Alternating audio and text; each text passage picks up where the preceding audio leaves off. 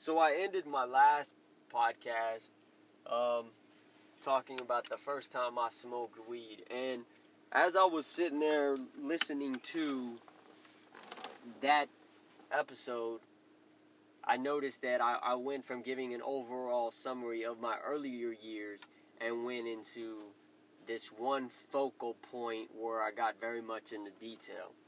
And it's from the outside in, I guess it could look at like I was glam- glamorizing my experience with with drugs. But in actuality, I, I wanted to emphasize the transition and what was a culminating point of my upbringing as a youth into my teenage years. So going back, one thing I wanted to touch on was talking about when I was breakdancing, when I was dancing. That for me, you know, people always say, you know, man, if I knew then what I know now, or I only regret that I didn't get a chance to do this, or if I would have just took advantage of that. And for me, that's what breakdancing was. Uh, it was a way to build camaraderie with people that liked what I liked, which was dancing. It would have allowed me to explore my physical capabilities, which I didn't discover till much later, which I'll, you know, go into um, you know, as I progress. Uh, and it would have given me a positive outlet especially for something that I enjoy doing and that I was actually good at. See, growing up, I didn't play sports. I didn't. Uh, my academia was it was okay, but I didn't take full advantage of things. Like I didn't join uh, scholarly clubs. Um, I didn't. I didn't participate in sports. I was very non-athletic, so I felt very, uh, very much outcast, you know, and I always had this feeling like I wasn't good at anything. I wasn't good at anything. Like that's how I felt. When I got into breakdancing, I just gravitated so quickly to it and I started to really excel at it. I would put in hours upon hours. I would just record every dance song I could get my hands on. I would try pop locking. I would any any opportunity I would perform at at, at dances or at parties. You name it, I was always out there trying to represent who I was. I got so good, from my level at least, that I actually linked up with the crew called ALD, a little demonstration. And it was two of my other partners there, and there was a couple other dudes. And we we had our own group that uh, that was good. You know, we would go to we would go to we go to parties, we'd go to dances, and we would battle people. And I remember one battle in particular. There was this one guy who thought he was real good, and at the in hindsight, I feel real bad because Homeboy was by himself. But like our whole crew smashed on that dude. Um, like there was one guy that started out, he wasn't that good, and he, uh, you know, he started representing. And then I go out there, I start doing my thing. I'm just tearing them up, and uh, and then my other homeboys go out there, they start tearing them up, and it was just like an evolution of people that like just got better and better and better to the point where he didn't even want to battle. And then at the, and and at that time, you could call it like beef. It was like beef. Like you don't just come into the school thinking that you're you're the best thing since sliced bread, and then you all of a sudden try to call us out in a circle, dude. We're gonna smash on you, and and that's exactly what happened. But you know, over the years, it, it transcended into actual like like real battles, like real fights. Like sometimes there were people that would just actually get into it and just start throwing blows. Uh, but that was because they didn't like each other or because somebody might have hollered at a, at one of their girls or something like that. But that for me was a positive outlet that I, I wish I would have pursued because, I mean, yeah, I might have given it up, but it would have put me in tune with other, um, other things that I've liked, such as music, uh, which is a whole episode in itself. Um, raving, which I'll get into, um, and you know, just just that whole aspect. I think all of that could have came out of breakdancing and would have really fueled my energy to try to do something different other than what I started to do. Which, as I'll get to my, as I'll follow up to, that introduction, you know, transitioning gears, that introduction to drugs was really, like I said in the, in the last episode, was the beginning of my spiral into a whole different lifestyle. This was my sophomore year now. By this time, I've smoked tons of times. Now I've started to actually drink, you know, underage. Uh, I'm starting to run around. I'm, I'm, I'm hooking up with girls, and you know, and, and even those things like that right there, girls coming back from coming from Clovis, New Mexico. One of the things that I I remember is that at a young age, because of the culture of the people, because of a lot of this broken home type of society, going out and exploring your sexuality happened a lot younger than it might happen in a normal or a I don't want to say normal, but in a a better society where you have both parents, good working jobs, good education, good extracurricular activities, you know. And that's not to say that Clovis isn't like that, but in my upbringing and my surroundings, that's what was prevalent. So, fast forwarding to my teenage years, it was very easy for me to get into that, you know, especially with my best friend. We were like peas in a pod. We would feed off of each other, you know, trying to mac on girls and, and, and establish our rap game down. And, uh, and, and that's another thing, go getting into rapping, like, and that's a whole podcast in itself too. Uh, so there's many things I can talk about, but this is just a well-rounded about me kind of thing. So I'm getting into all this stuff. My school, my grades, they start to take a dive. They um now I'm getting a couple A's, mostly B's and C's because I'm not really concentrating on my work. I'm not focused on my schoolwork. M- my mother, you know, she she didn't finish school, so she could only teach me what she knew. And in these days, in those days, you didn't have, I didn't have the internet at my disposal. So I couldn't just Google something if I didn't know it and see examples. I would have to stay after school, find a tutor, go to the library, and I wasn't about to do that. If I'm gonna stay after school, it's because I'm about to go hang out with my homies and go get high. You know, like that. That's what that was. So the grades really took a dive. By the time I hit my 11th grade year, now I'm, I'm almost getting in trouble with the law. Um, grades are really, really taking a dive. I even, at one point, because my parents were arguing so much, I wanted to go live with my grandma, and my mom didn't know what to do because I was really messing up. She pulled me out of school, and I go. Actually, that was towards the end of my sophomore year. Um,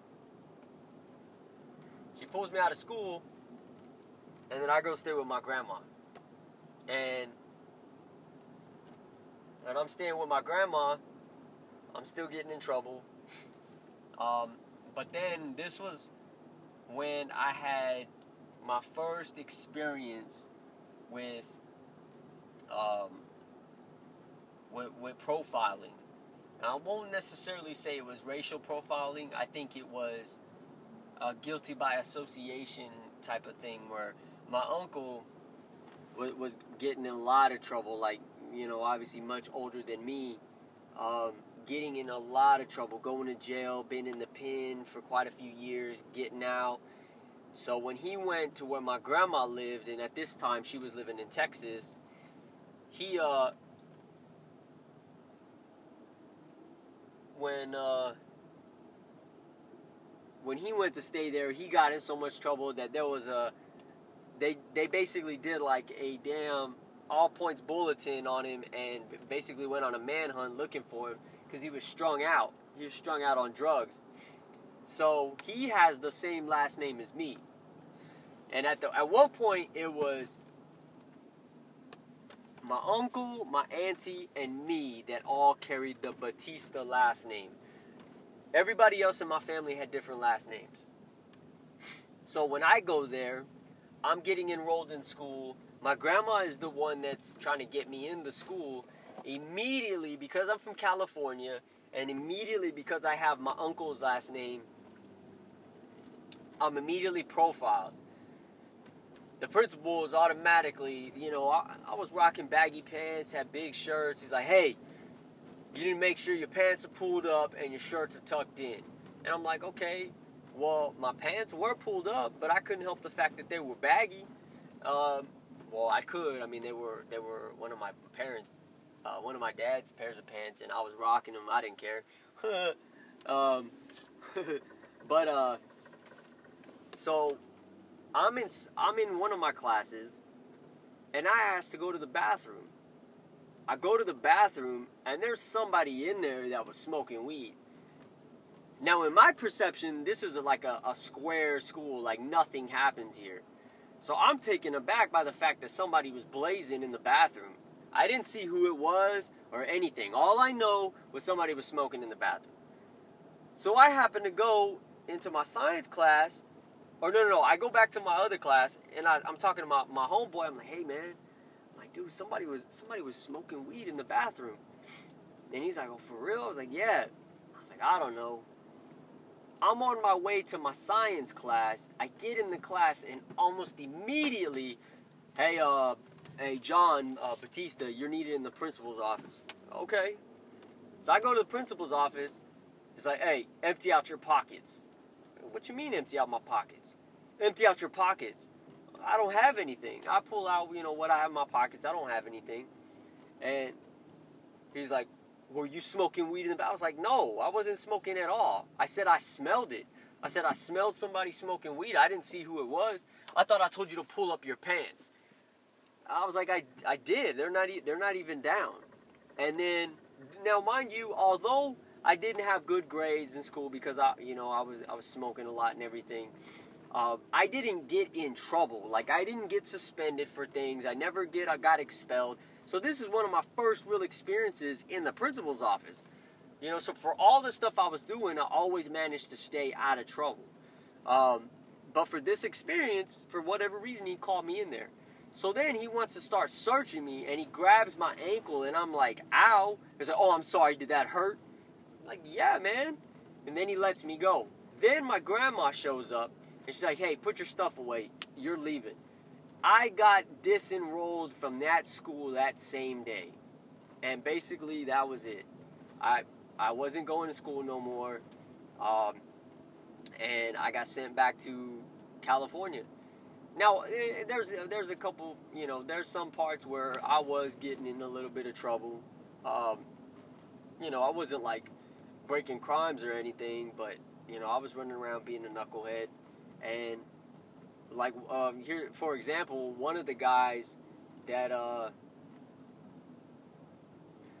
so my my other uncle and I were going cruising around, and all of a sudden this car tries to flex on us, and I'm like, hey man, who's that? You know who that is? He's like, nah man, I don't know who that is, and they keep trying to ride up on us and they're throwing their hands up so I jump out the car and I roll right up to their door, and there's like three or four of them. I'm like, yo, what's up, man? What you throwing your hands up for? What's up? And me from California, I'm, I'm about that life, man. Like, that's the thing that people don't realize is for all the stuff I was doing, I was about some drama. Like, if we're going to get into it, let's get into it, you know? But they didn't want it. They were like, yo, man, why, why'd you tell on my boy? I'm like, man, I didn't tell nothing. All I said was it smelled like weed in there. I didn't know who was doing anything, man. And then dude was like, oh, okay, my bad, man. Hey, hey, you want to go cruise with us? I'm like, yeah, what's up, man? It's cool. And then I told my uncle that I was gonna roll out with them, and then I ended up hooking up with old dude, and we was blazing, and we started going high speed down the highway. We were busting raps and everything, and, and it was all love at that point. But um, but you know, that was my first experience with profiling. So that's my that's like my whole sophomore ish, early junior year. I get back to Cali. I'm going to Will C. Wood because now my mom is divorced. We're living in an apartment, and on top of that, she's dating some up somebody else. And I'm like, A, I'm already a knucklehead. B, I, I, I no longer have that stability that I wanted in the household because I think with that I probably would have changed. I probably would have toned down what was going on and I would have got right. But because all that was taken away from me, now you know, I got to deal with some dude I don't even know. And that just created even more issues. And on top of that, I'm living back in the apartment where I met my best friend at, the same apartment complex. And my best friend is still living there. So what do I do? I go to his house. And now I'm like staying with him from time to time. I stay at the other house where my stepdad, uh, where we used to live. Like I had a spot there. So I was staying wherever just so I could go to school. Um, you know, I could go to go to my other high school, Vanden. But I was messing up at Will C. Wood, so then my mom takes me out, and then I got to start going, uh, doing home studies, which is homeschool, and I was really messing up there. And then my mom said, "Nope, you know what? Screw that. You got to go back to regular school." So my senior year, I go back to um, to Vanden, and then I graduated with my, my class, and I and I made up the work that needed to be made up, so that way I could pass, you know, and and granted, my my GPA wasn't the highest; it was really low. Um, but I graduated, and you know, I, I accomplished my goal, which was to graduate, because my mother didn't graduate. I'm not exactly sure if my father did, um, but I did. You know, but that doesn't mean that I wasn't messing up, because I was. I was getting in a lot of trouble. You know, I was still running around. Now I'm out of school. I got dead end jobs, and my whole drug experience, which will which will be another podcast, was on a whole different playing field. I, I went from smoking weed to damn near everything except needles and crack, you know, and there's some other stuff I didn't do.